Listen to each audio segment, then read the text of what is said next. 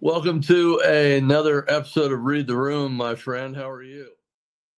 I'm doing well. I just got my chickens running around right now looking for what they can shit on. Uh just got done educating young minds and here we are, here to deal with not only two ticking time bombs, but in the in the producer's room, you told me that there might be a third. So audience, open up your ears. Yeah, well, much as I wanted to wait before I posted we were going to have a show today, boy, we got a we got a third ticking time bomb that that is partly political but also partly problematic for the Biden administration. There is apparently a whistleblower at the Department of Justice that has letters and documents that when Biden was vice president, he de facto had policy change for a foreign national to reflect the interests of that foreign national and is subsequently compromised in a pay to play scheme when he was vice president of the United States, and it's documented. oh, that's so amazing. Um, I don't know what to say. I'm not shocked even a little bit. Um, and I'm interested. We'll see how long this takes. I mean, they've got so much shit on him. What more is it going to take? Like, I don't know. I, you know, I don't know. I mean, I, I will tell you that the Democrats, whether, whether they're, they've lost a arm wrestling match, you snap their the top part of their forearm in half and you're about ready to snap their shoulder out of its socket, they won't cry uncle and give up power if you did that to them and their whole family. mm-hmm. Right? To every Democrat on the planet, that you just wouldn't do it. You have a Democrat in California who's supposed to take uh, Congresswoman Porter's seat. She thinks she's going to be a United States Senator, and you and I will both grow a unicorn horn out of our head before that happens. Got he's a state rep, so he got busted for a DUI, and he goes on Twitter and he's like, "I'm sorry, I'm sorry, I'm sorry." Blah blah blah blah. blah. I shouldn't have driven. It's like, yeah, okay, we'll see how that Yeah. plays out for you there. Mr. Min. His name is David Min. Yeah. Um, then you have all these Democrats beating the crap out of, you know, an 88 year old woman, Dianne Feinstein, getting her to, you know, telling her to resign, all this kind of stuff. After, you know, she's been in she's been in office. I think she was mayor of San Francisco in 72 or 74, right? Yeah, she's been in all these for other Democrats long will stand time. on her shoulders with uh, with everything that she's done for the country and her belief system. And apparently, she'll come back next week.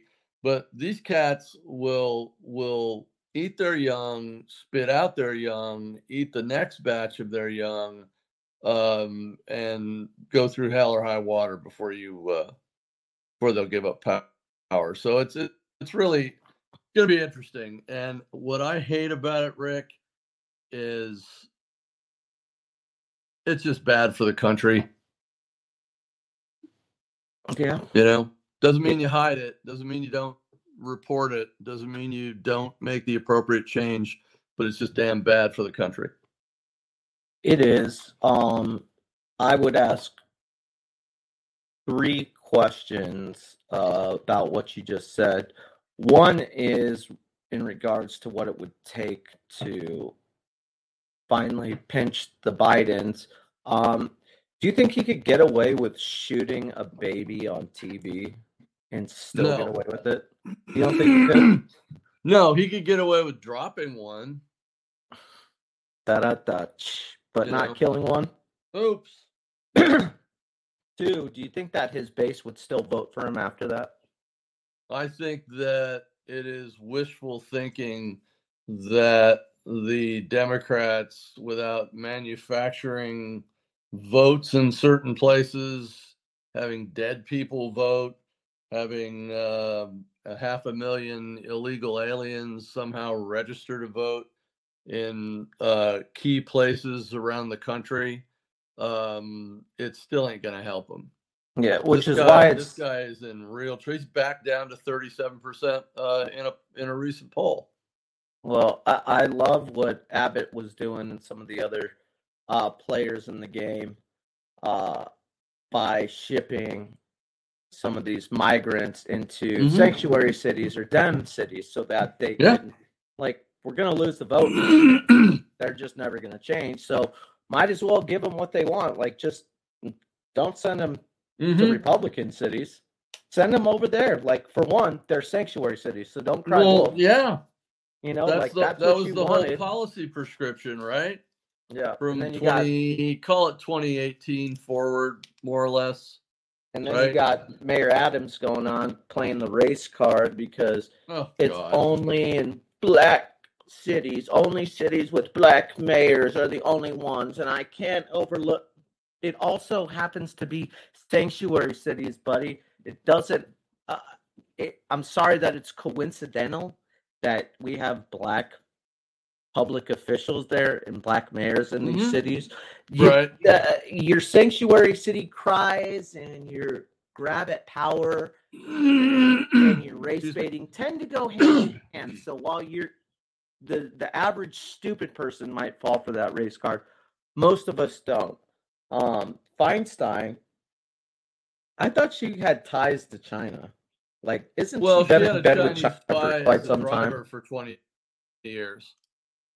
Yeah, but you know i'm not going to beat up on on an old lady. That's not cool. Um dianne feinstein as much as i don't agree with her on a wide variety of things has spent her most of her entire excuse me most of her adult life uh in public service and um you got to give her credit for that.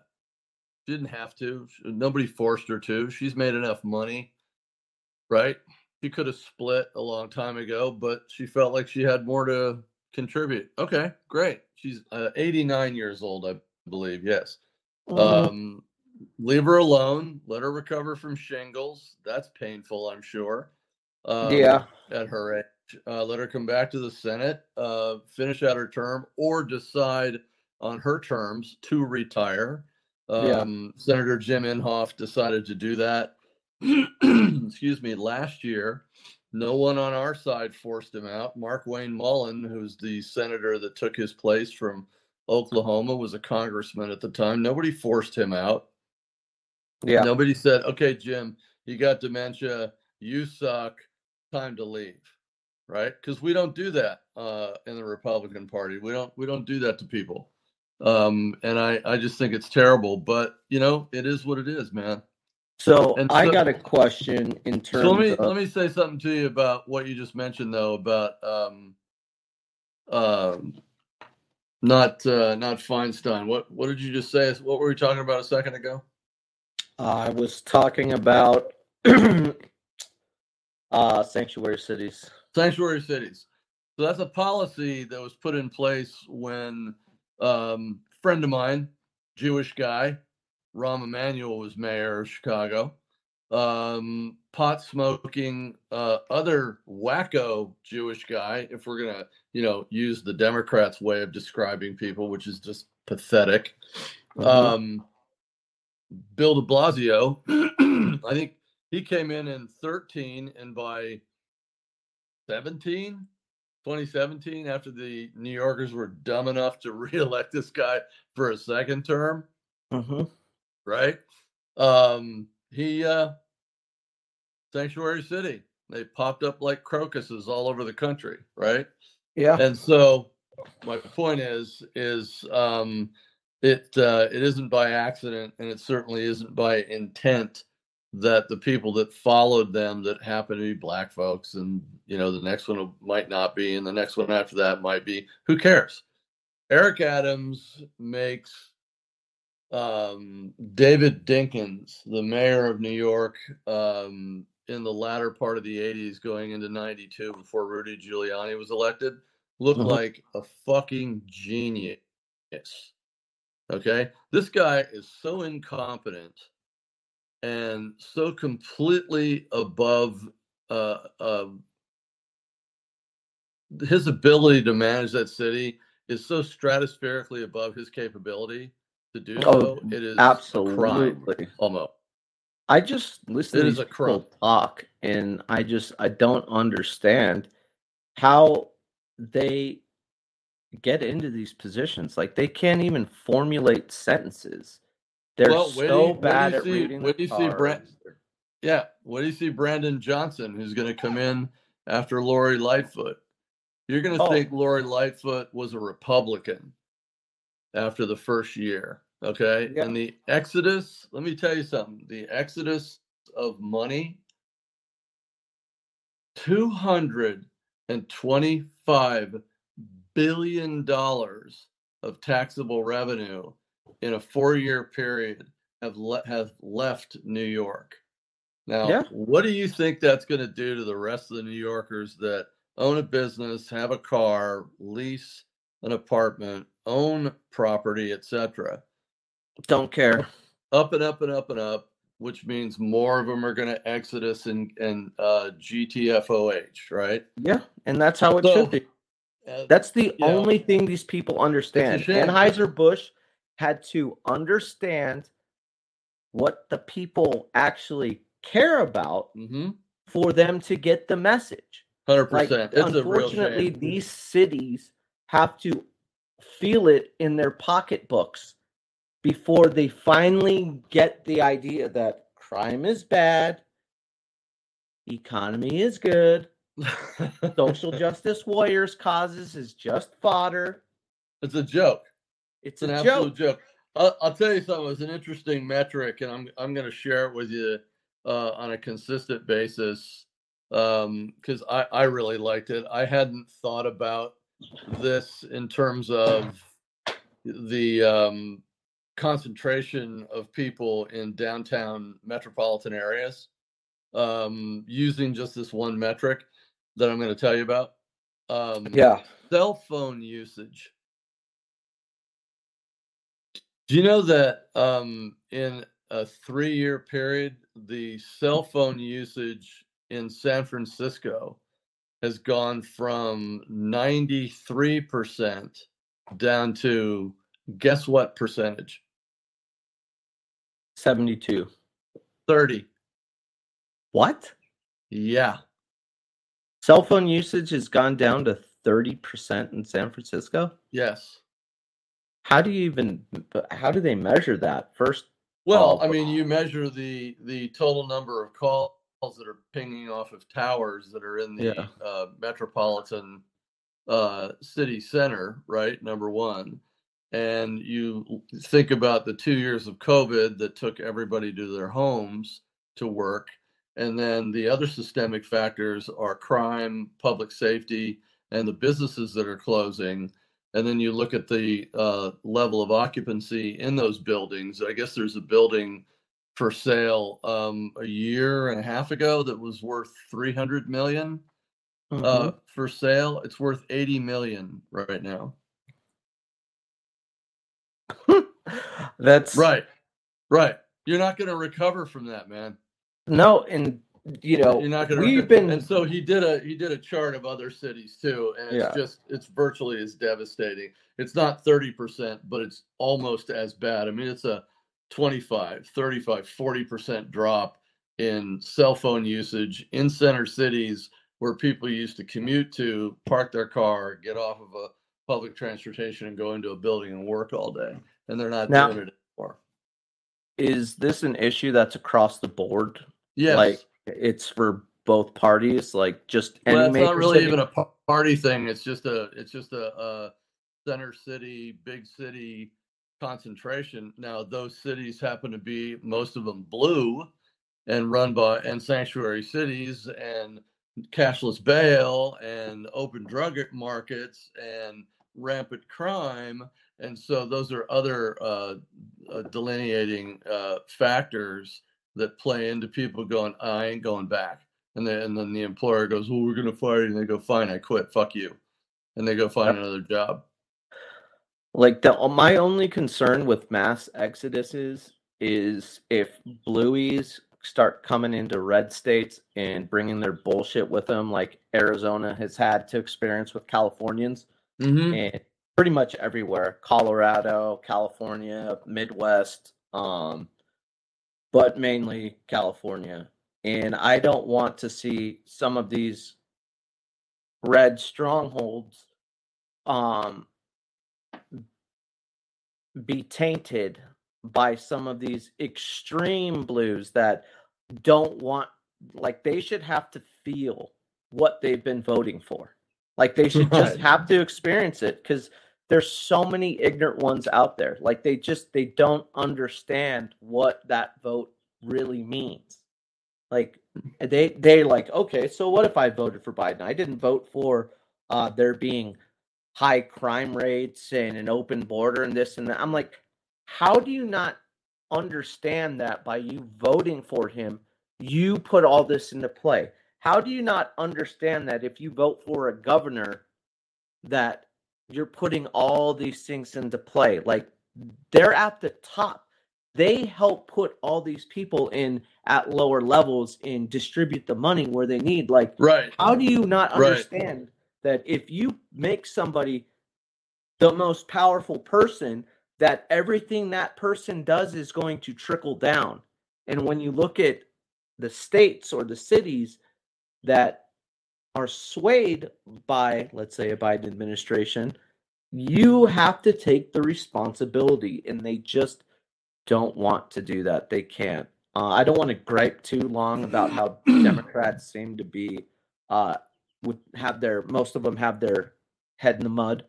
But just going back to that whole biden scandal another one um we're starting Something to see more yeah we're starting to see a lot more whistleblowers and we know that Mhm. he did just announce that he is running again what's Mhm. the chances that we're going to start to see more democrats doing stuff behind the scenes to make this type of stuff happen to get him out or is this already happening It's already happening. It's already happening. Hold that thought. I'm going to address that in a second. So, you know, for our audience today, I mean, the other two issues that are ticking time bombs uh, are the um, shutting down of Title 42 in less than a week. Excuse me, uh, on the 11th of May, so a little more than a week. And in less than a week, we also have a time bomb on the money issue, on debt. So in less than a week, um, House and Senate leaders are supposed to go down to the White House because Joe's red line, uh, we discovered, is his memory. And when he said he wasn't going to negotiate, well, it looks like you're going to negotiate unless you're going to have Jill make some uh, uh, chocolate chip Coffee. cookies for the uh, speaker and majority leader and and their two colleagues that are coming with them you know uh but game yeah so we've got illegal aliens that are going to surge at probably somewhere between 250,000 to 400,000 a month and then over here you've got uh the uh debt ceiling and negotiations and now we can add the trifecta of a what seems to be a legit whistleblower at the Department of Justice. I want to emphasize that to everyone. That's at the Department of Justice that says we've got paperwork and letters uh, from Biden when he was a president indicating that he changed policy predicated on the interests of a foreign national and a foreign national government. I Um, mean, the so mother, it's, the, it's li- literally breaking today.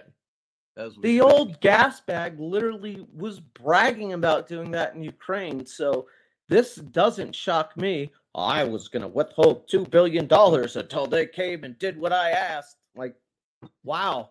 Right. So you're literally saying that until they deposed an attorney general over there, that you were going to withhold financial aid to Ukraine. uh, you're bragging about that and getting an applause. Like, how stupid right.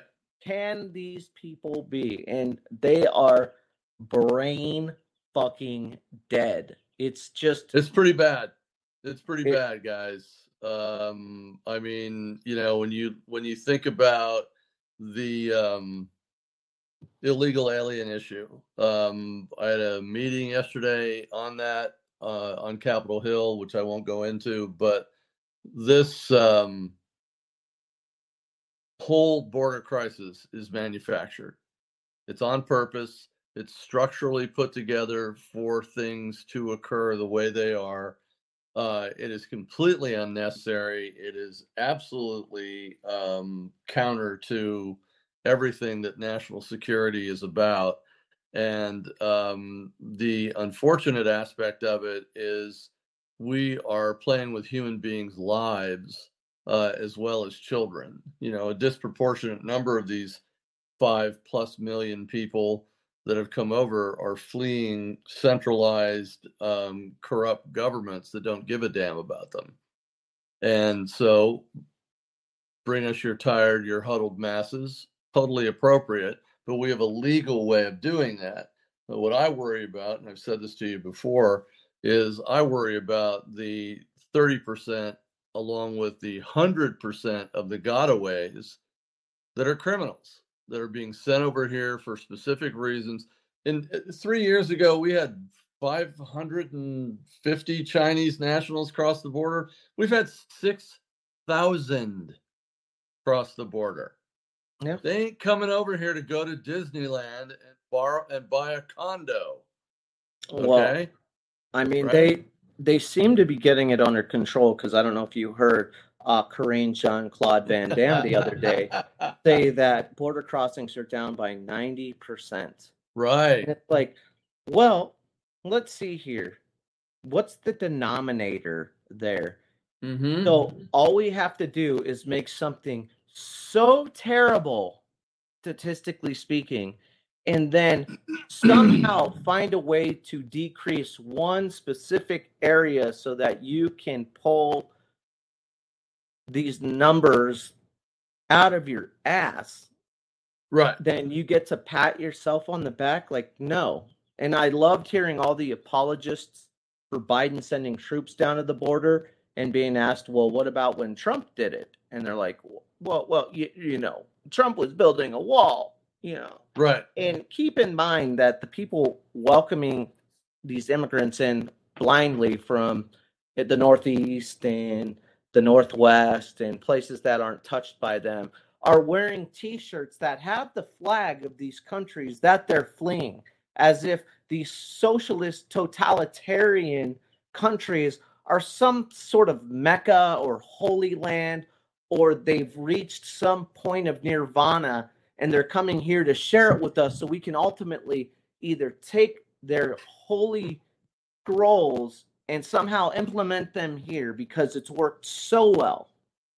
Right, right. Um, well, it it it would it would be uh uh even more tragic if it wasn't laughable, but it's really tragic, right? Yeah. It, it really there's is. truth to that statement. Like Yeah. that asinine statement I just made is actually has a There- little bit there's too nothing, much no, there's nothing wrong with that. You know, it, it's sad that there's truth to that statement. That's the the hard part. The only way we can deal with it sometimes is to laugh at it because it's so fucking ironic. Pardon my French, but uh, it, it's reached a point where up is down, left is right, and hopefully it's going to all explode and we can start to put the pieces back together because Yeah, what you've been outlining since the top of this show is it looks like we're in for a uh, an explosive summer. we are, and it's unfortunate. And I, you know, again, I had this discussion in in two meetings uh, yesterday. Uh, the other was on a different topic, but we ended up talking about it. Uh, it was with a Democrat office as well, and um, even if we do, let's say, three hundred thousand a month, right?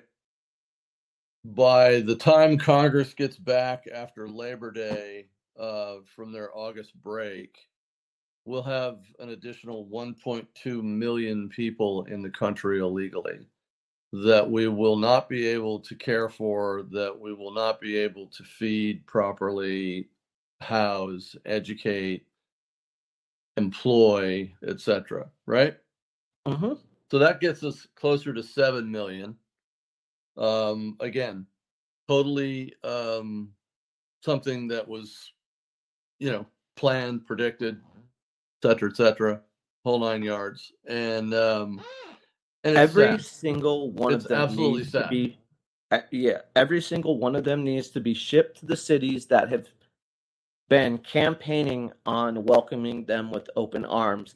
I don't care about the resources they say they don't have because my state and Texas and even California don't have the amount of resources in the South necessary to deal with these surges that we've been dealing with No. for two and a half years. No. You don't. And No, you do not. Absolutely, you do not. and no. I'm so sorry. There's a hundred thousand of them that showed up on my doorstep. Oh no! New York City is the biggest city in this country, one of the biggest in the world, at least most powerful. The resources there are endless. Like there's no reason that they can't extent, get. You know, to some extent, but again, if if in a three-year period they've lost uh, a quarter of a trillion dollars in taxable revenue, Yeah, I don't um, care. That that endless figure starts to shrink like that, and you saw that with uh, Gavin Newsom, also one of the worst governors in California history. Um, I mean, he's American San- history. yeah, screwed up San Francisco uh, as mayor. Then he was light governor for two terms under Jerry Brown, um, and he went from a um, uh, a twenty-two billion dollar surplus to a twenty-five billion dollar deficit So how he swung he's he, actually 27 so he swung all the way over here because of spending and more spending and more spending well he over and over again. And you he- saw it today was more like he- job, rolled off a cliff. well kind of. Uh, the jobs report today was supposed to be about 146,000 jobs created for last month. It was 350 okay um, very hot, uh, uh, double the size of what they anticipated. And when you are creating jobs going this way, or jobs are recovering going this way in specific sectors, right? Mhm. But you are going this way in trying to um, slow down the economy. We got another uh, 25 basis point rise in the Fed today. So on to the sort of money portion of our show. Let's talk about debt and deficits. Um, you are working counter to the economic goals of not just the Fed, but also to what White House, the Congress, business governors want because what's happening with the Fed is they just raised interest rates. They made money more expensive. They made it difficult for uh, regional banks, which are going to get the living, you know what, kicked out of them the next three or four months, to lend money to you, a small business person, to expand your business because you don't have a million dollars just laying around in Mhm. your small business. It just doesn't work that way, right? No. And and so those two forces work against each other, and it's um, uh, it's a train wreck. It's an absolute train wreck. And then on top of that, you have commercial real estate um, that is, dude, I'm telling you, they're going to get slaughtered. Yeah. Um, they're going to get slaughtered. It's it's not good. It's not good. The next um, four to six months are going to be very difficult. It will likely tip us into a recession that, as I said before, is going to it's going to take till the second quarter 2025 to get out of. Yeah, and it's coming. It's inevitable. And I I still can't understand how Newsom's name keeps getting shopped around as a Democratic frontrunner for the United States president.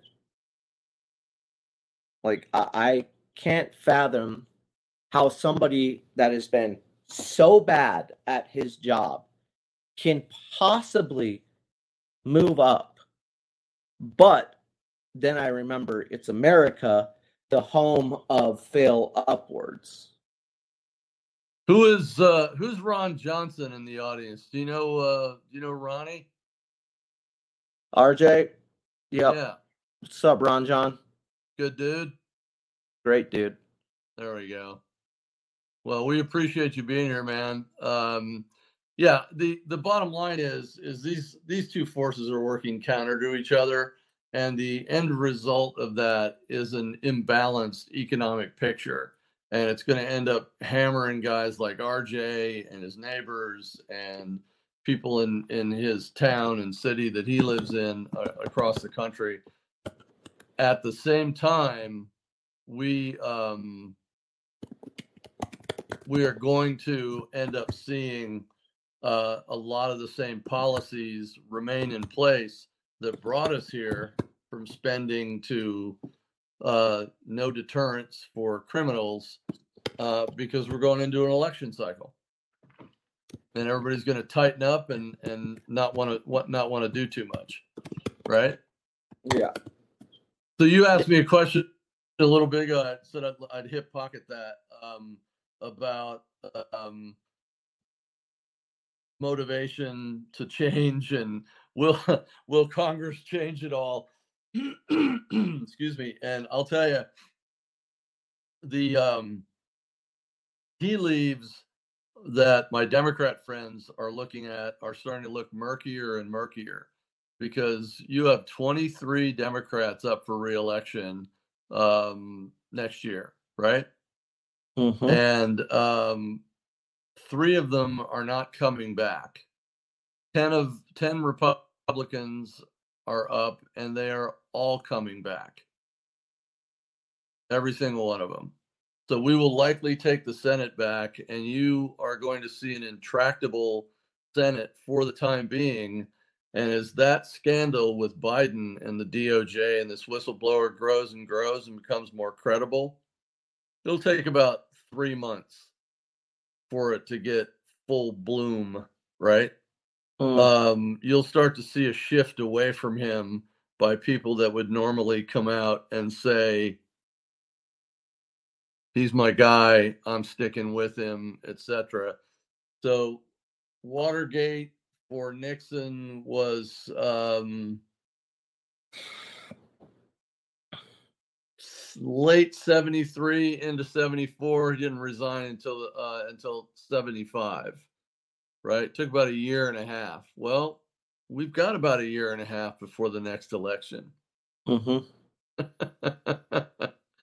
start to mean- see the similarities right I I am, and I just you know, I never underestimate the stupidity of Americans. So as Well- I would like to say that it looks good, we know that even we'll- we'll when it looks good, uh it it doesn't always shape out that way. So I am definitely no, not doesn't. count- And the echo chambers then was TV news, which is actual news instead of Mhm. opinion, right? Actual reporting, and your local newspaper, and to some extent, uh, your uh, AM radio uh, show, right? Um, now we have many more echo chambers, like here on the No Filter Network the No Filter Network. to uh, use and abuse people and and uh, get them thinking. But same same token is um, people are going to dig in. We're very divided right at the moment, but I I will I will tell you that um, the con-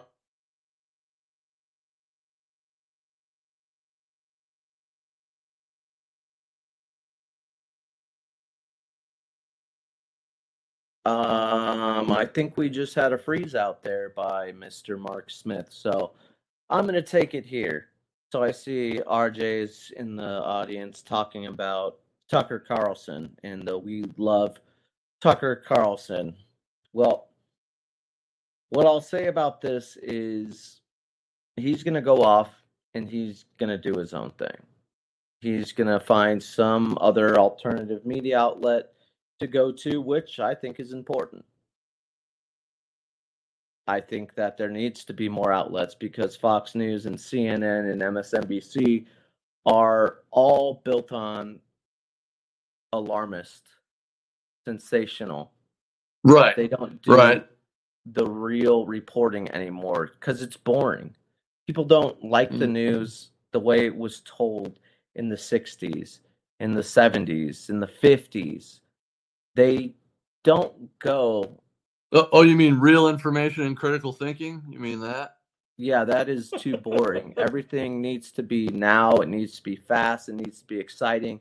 There needs to be explosions, there needs to be more scoring, there needs to be less defense, you name it. Right.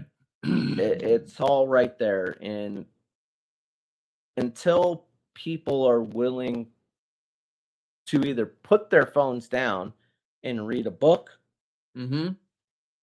Or they're willing another. to not get baited by all these victims out here on every side of the aisle then we're going to keep doing what we're doing but uh, you know the further we get apart the worse it's going to get and we just keep getting further apart because there seems to be a lot of bozos out there that are hell-bent in making a ton of money off of keeping us on edge Well, it hasn't been that way all the time, but now we have it en masse, and corporate media is, uh, you know, is certainly uh, promoting that. I mean, well that's the difference look at, uh, yeah, look at my friend, uh, look at my friend Christo's show, uh, Succession. I mean, it's a perfect, uh, fictional yet real uh, example of what the hell's going on here. That uh, that Amazon Prime show, The Boys. You Yeah. know, the uh, superheroes that are out of control and they got to go, you know, contain them and all that kind of stuff. Same thing. Corporate, uh, Gigantor Corporation owns these guys and then tells people what they want to hear. So it's a drug. And, you know, for me, um, what'll be interesting, Rick, what's going to be interesting is what did Kamala know and when did she know it? Because you don't got to get rid of one, you got to get rid of both of them. And the Democrat Party knows it. Okay. You could get Donald Trump and Alex Jones as his vice president nominated and and win an election if Kamala Harris is the presidential nominee for the Democrats in 2024 because there is no one not little gay Pete not uh um Widow's Peak Gavin you know hashtag petroleum boy right Mhm. um put up next to her two californians in other words. Holy shit right? One who can't manage a state and the other one who can't manage a, a complete sentence or a, or a full thought right without without giggling. They got to get rid of both of them well my prediction is Biden is going to get impeached about let's say two months before the presidential election so that they can ascend Kamala to the highest seat in the land and that way they can echo 2008 and say, "We did it. We put It an African American female in." Yeah, the time and frame. there are will, so many, there are so many African American women that are so much better for that job. I just don't want it. I don't want to see it just to do it. Like I, I don't understand why they keep getting the worst representation possible. Like Kamala's a dingbat. She just flat out is. Yeah. It'd be Yeah, like well, she's me, not. She's it'd be like me the job. crossing my fingers to have Marjorie Taylor Greene be the vice president. You know what I mean? Like they're fun in their own little quirky ways in their own little corners, but do I want to see them No. have a nuclear code? No, No. I prefer I prefer not to have that. or or making monetary decisions no of course not or or Yeah. national defense decisions no of course not and so um the time frame for that would most likely be in the first quarter latest april of next year so just under a year um because you're still um let's call it April. So you're still um, two and a half to three months out from the convention, the Democrat convention in uh, Chicago, right? And Mhm. um, so, bottom line is is you you could then nominate a candidate or two by then. Yeah.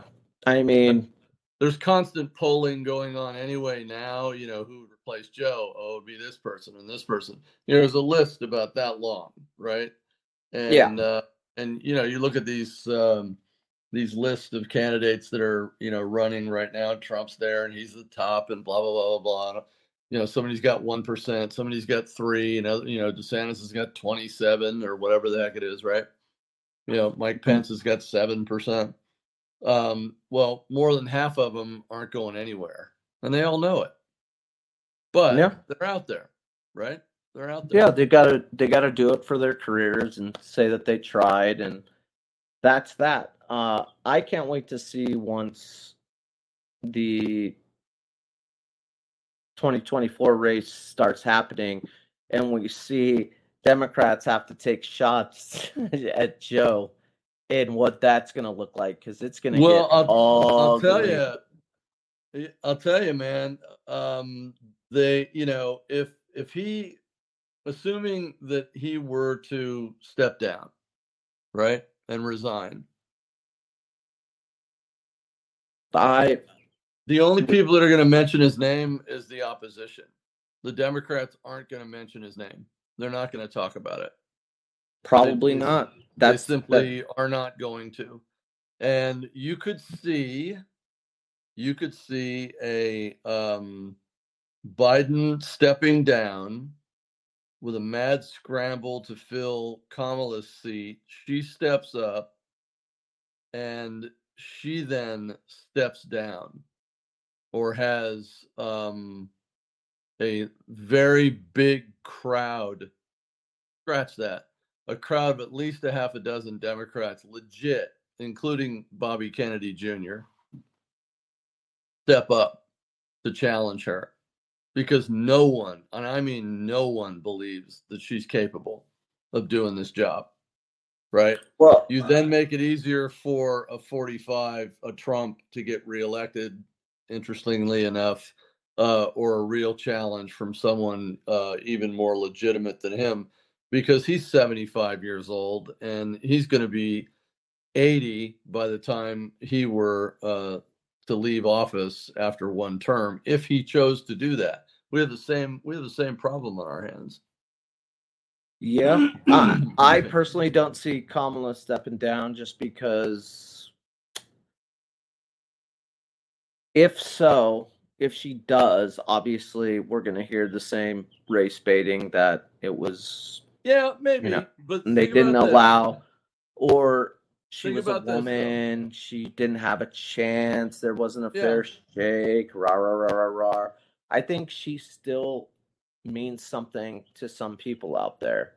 And whether me and you and other people who actually watch the news and watch what she does and more Mhm. importantly what she doesn't do knows that she's not good at her job like we can objectively say that minus what we may think of her personality her cackling whatever you just look at the facts her staff doesn't like her they left in droves because they said she was ill prepared and well, a total bridezilla. I'll put it to you that way. Yep. And she she just isn't good. Mm-hmm. So I I, I keep seeing in the chat retrumplican. So what exactly is a retrumplican? Because you know, I remember the KKK in like I don't know the '60s and maybe around the time of American History X, but I don't really remember seeing any white supremacy rallies. Like I know they happened behind closed doors, but I Yeah. can't remember the last time I saw swastika holding white nationalists marching down uh, Chicago Avenue. So when I let me uh, let me clarify. Uh, let me clarify, if I may, um, for those that aren't accurately reflecting history. Um, Nathan Bedford Forrest There was uh, was the um, he would say Charlottesville.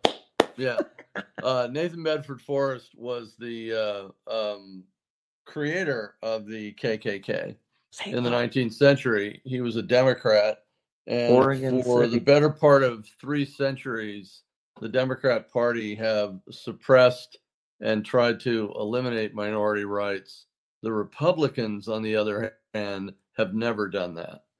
Um, and so we're not responsible. The GOP isn't responsible for Dred Scott, Plessy versus Ferguson, um, Brown v. Board of Education. And in fact, in 1964, um, and I'll send you a terrific article written, um, oddly enough, in Politico in 2014 um, on how the Republicans saved civil rights because we had to negotiate with the majority and Lyndon Johnson, whose grandparents all owned slaves, uh, to get the 1964 Civil Rights Act passed. So our dear friend here in the chat room can um, squirt out all the um, digital ink he wants to, like he's shitting on, on a toilet, but the facts don't line up with reality uh, um, of what's showing up on the screen here. Having said all that, um, so we appreciate it when people uh, render their opinion, but you got to know what you're talking about uh, instead of just shoot your mouth off, because then you just sound like a fucking idiot. So at the end of the day, um, the uh, history of racism in this country is solely planted in one party only, and it ain't the GOP.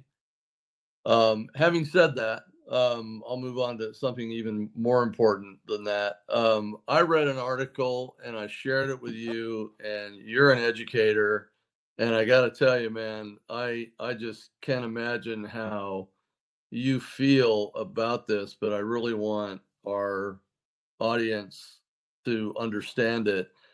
I sent you an article uh, that was written yesterday, I believe it was. Uh, teachers sound alarm on growing problems in schools, say colleagues, specifically with the morale in schools, with the behavior of students, and the way that schools are um, allowing behavior to get out of control. And I'm just wondering, and then they're seeing a, a a uh, an exodus like we are in police and other first responder environments around the country um, of teachers just leaving the profession. And could you share a little bit of of what it is that you're seeing in relation to um, any of that, if at all? well, I'm making an assumption on your uh, about your circumstances, but I I'm just wondering if you're you're seeing that as well. Absolutely. Uh, we've got a teacher that's been teaching for over 30 years who's retiring early because she's had it. She is absolutely, I mean, these kids are terrors to her. Now, Hmm. the teachers play a role as well when they become over disciplinarians and don't try to engage and create relationships with the kids. But Mm-hmm. if you don't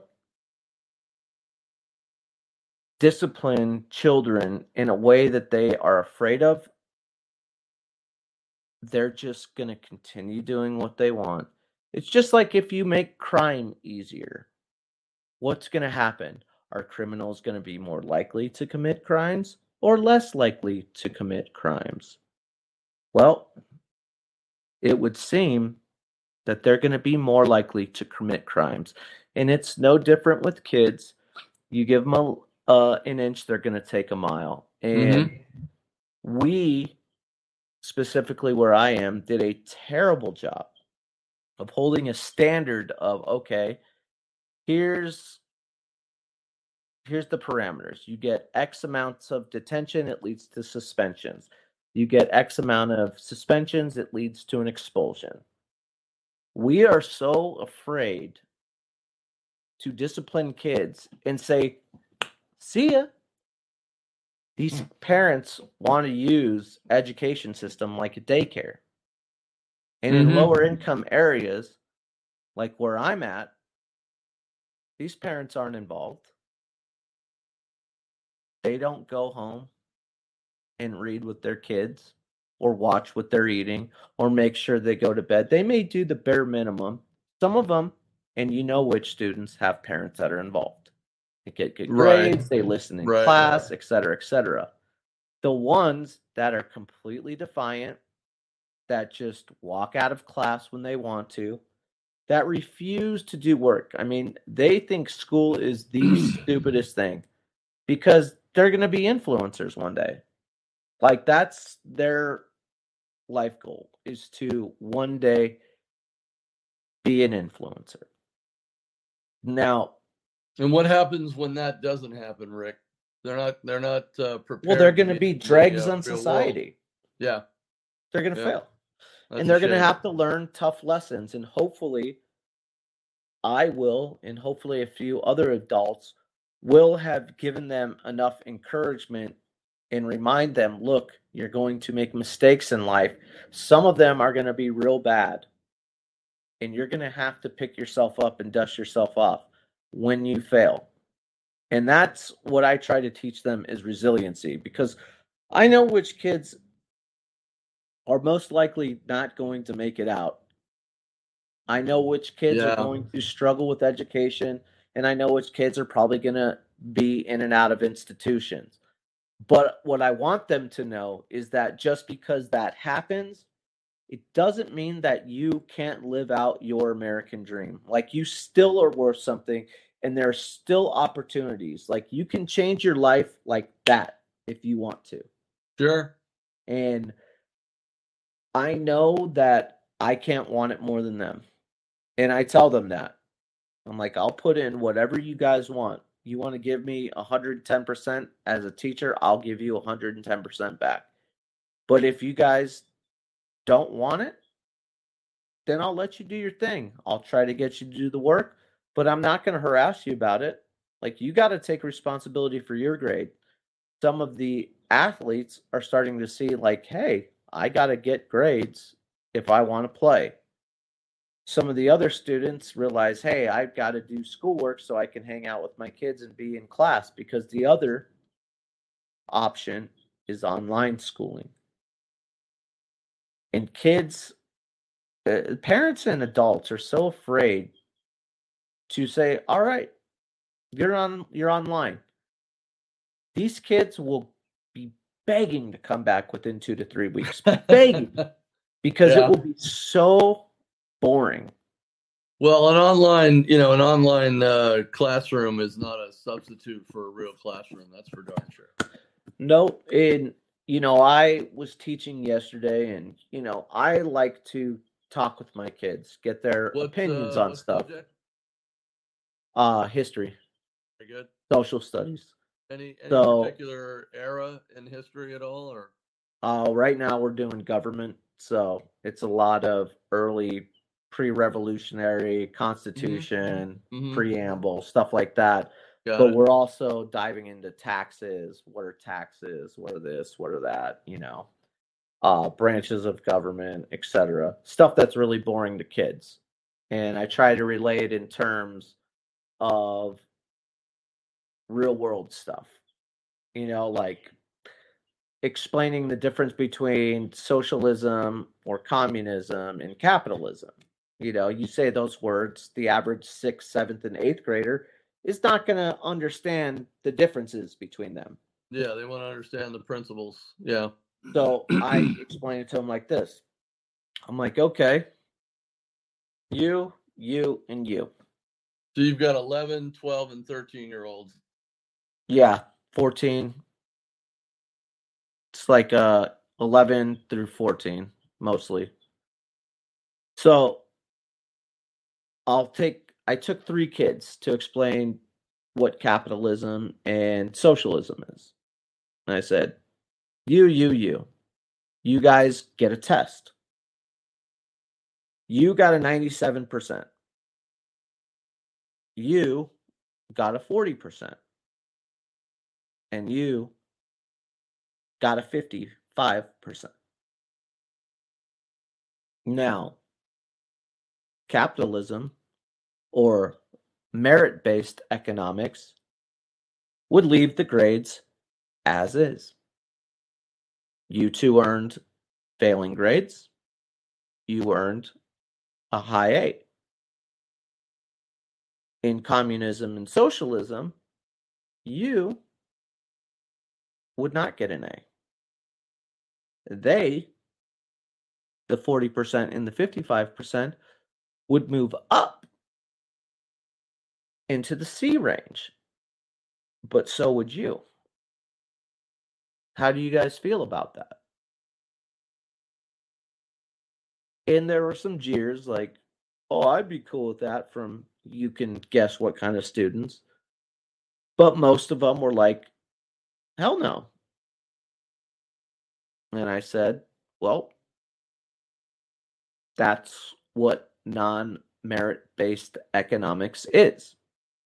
Now, we also have to remember that there are have and have nots.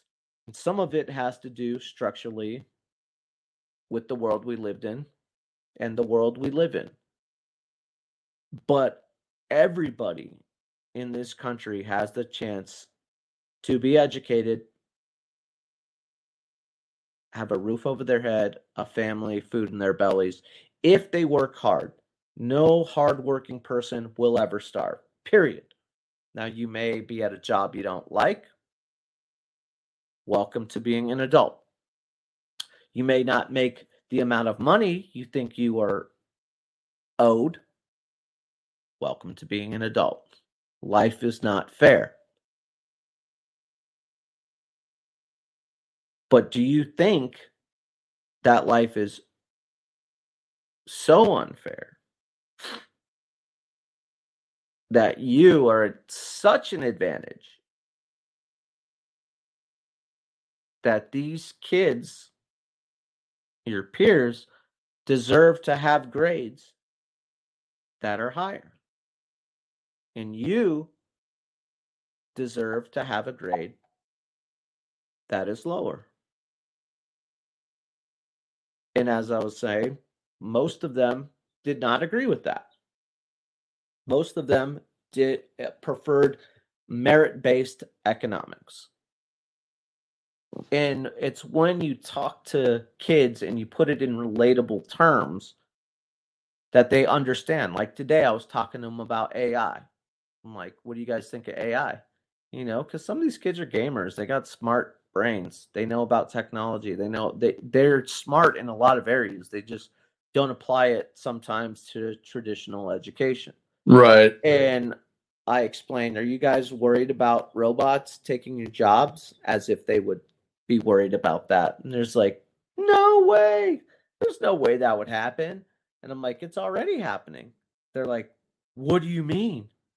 I'm like, you ever gone to McDonald's and ordered off the touchscreen?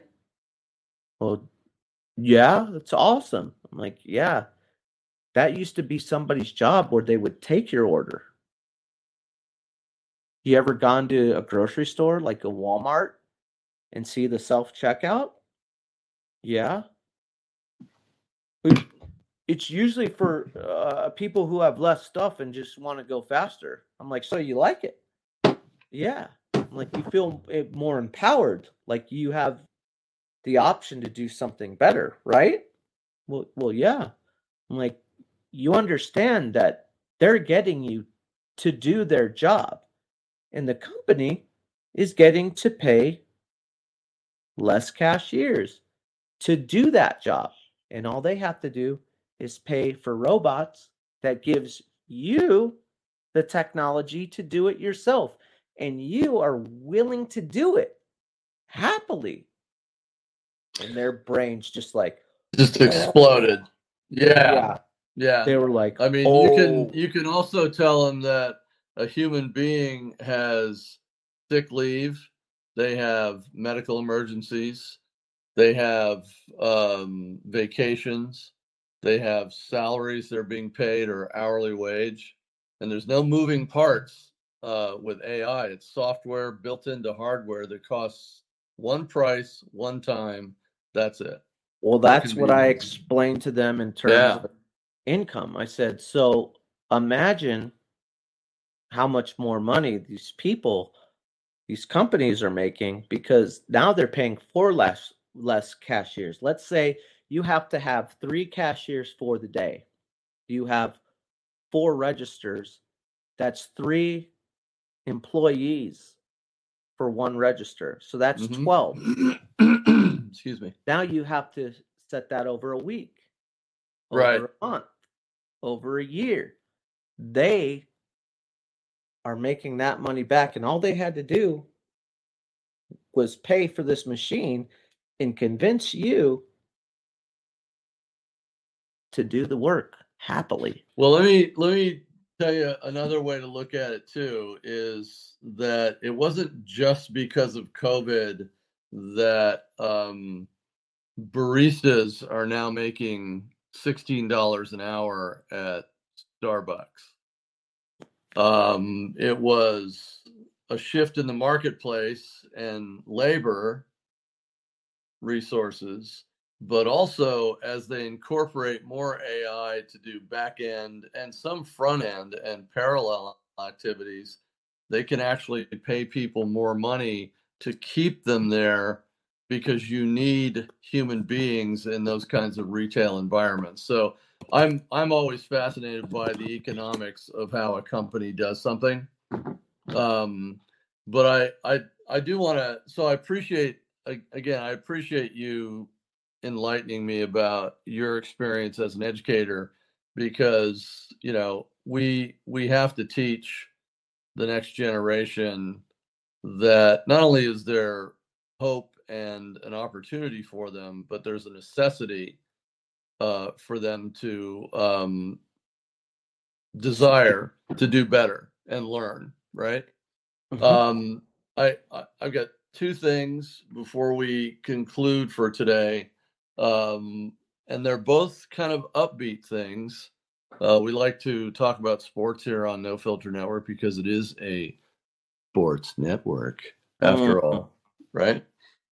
Um, really Some would cool say. story out of uh, outside of San Diego, the uh, Rainbow Oaks restaurant.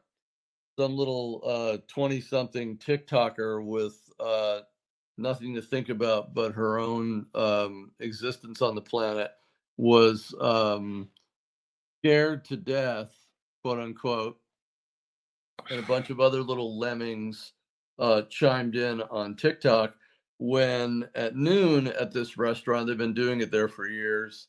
Um, they sing the Pledge of Allegiance at noon. Mhm. she's eating her pancakes, and people get up and they sing the Pledge of Allegiance, and she freaks out because she's a uh, insipid twenty-year-old um, uh, uh, single-minded individual. with purple uh, hair and a nose ring Yeah, she's a couple bad else, tattoos This, this kid, yeah. Um, but you know, I I put a shout out to the Rainbow Oaks people on their Facebook page. You know, total attaboy. Thank you for reminding those that don't know, want to know, or never learned that patriotism, love of country, is about many more things other than themselves than themselves, right? Mhm. And so that was really a cool story. I shared that with you. And the uh the one that I'll end with, which I'm pretty stoked about, is uh even though the I'll put it to you this way, the rules for thee but not for me crowd uh have finally let Novak Djokovic play tennis Mm. here Well- in the United States. So he'll be coming to the US Open. Uh, even though for over a year uh, the crowd didn't have to be vaccinated, just the players. Yeah. right? Yeah, which is just insane. But you know, that's what you get when you uh, hire people that really have no business experience and, and have a political agenda they're trying to push. But I'm pretty excited about that because he's a fantastic uh, sportsman and, uh, and a terrific athlete. So Yeah. I I mean, just wanted to leave you with that. If I were him, I wouldn't even come personally. Be like, you guys can piss off. Well, you know, he's world number one, and uh, you know he. Uh, I get he it. He's to- not going to to take that it, man. you know him and uh medvedev him he and uh uh there's a couple of kids uh that that cranked it out uh recently in um uh wimbledon and the french open boy i'll tell you i can't i'm i'm looking forward to it i'll put it or australian open i'll look i'm looking forward to it but uh um anyway um the uh draft how did the uh, how did the end of the draft uh, work uh, in your estimation, there, uh, Uncle Rico? Well, I get to talk about that at length later today. Uh, and I, Spoiler alert for anybody that's listening. spoiler alert, if you followed the draft, you probably already know that the Cardinals are the worst. Arizona teams are just so terrible at everything they do, everything they are. I don't know why I watch sports. I just I, I don't get it. I don't know why I care. I don't understand why I care about sports. They don't love me. Sports does not love me. And I'm a bruised, battered wife of sports that keeps going back to her abusive lover. You're And you're a discarded doll on the side of the road. Somebody just threw you out of a moving car window and you bounced into a ditch, right? Yeah, and I'm trying to crawl my way back still. So, to answer your question, no, the draft did not go well for me. It went well for some other teams that have, I don't know, GMs and executives that know what football takes. Um, Right. But apparently, the Cardinals don't. So, I would love to eat these words. I would gladly put on a dunce cap and yell from a mountaintop that I'm an idiot and I know nothing of what I speak. Right. But that's just not going to happen. That's not going to happen. They're going to make me look smart to myself and maybe a handful of others that will be upset that I'm right. And that's about it. All right. So screw you, Cardinals. I hate you. Suns, you can go screw off too while you're getting beaten to the ground. Uh it was just an overall bad weekend for me. And if the Suns don't win on Friday, I might be off the grid for a little bit. right. So Right. You might be dark.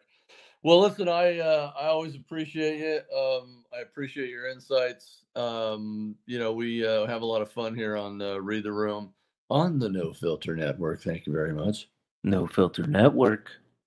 Um, but I will uh, I will see you on Friday. We will Sounds uh, good, brother. again. We will talk about more things. Um, and uh, you know, one of those topics will be sports. So, you know, I'll be, gen- I'll be gentle. Okay. I'll put on a glove. That's what you Right. always say. Right. Right. It's never. I appreciate you. All right. Love you too. We'll talk later, All man. right. Later. See ya. Bye.